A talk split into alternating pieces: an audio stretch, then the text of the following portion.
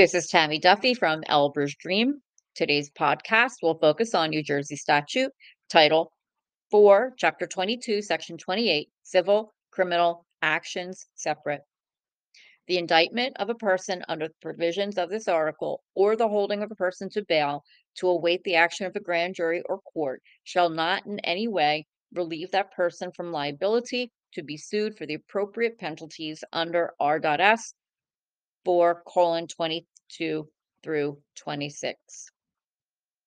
In addition, New Jersey statute Title 4 Section 2229, jurisdiction for action for penalty. The action for the penalty prescribed shall be brought in the Superior Court or in the municipal court of the municipality wherein the defendant resides or where the offense was committed.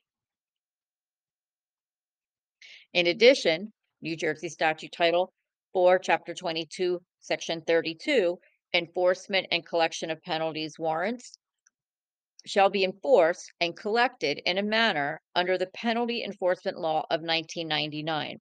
A warrant may issue when the defendant is temporarily within the jurisdiction of the court but not residing therein, or when the defendant is likely to evade judgment by removal therefrom, or when the defendant's name or residence is unknown.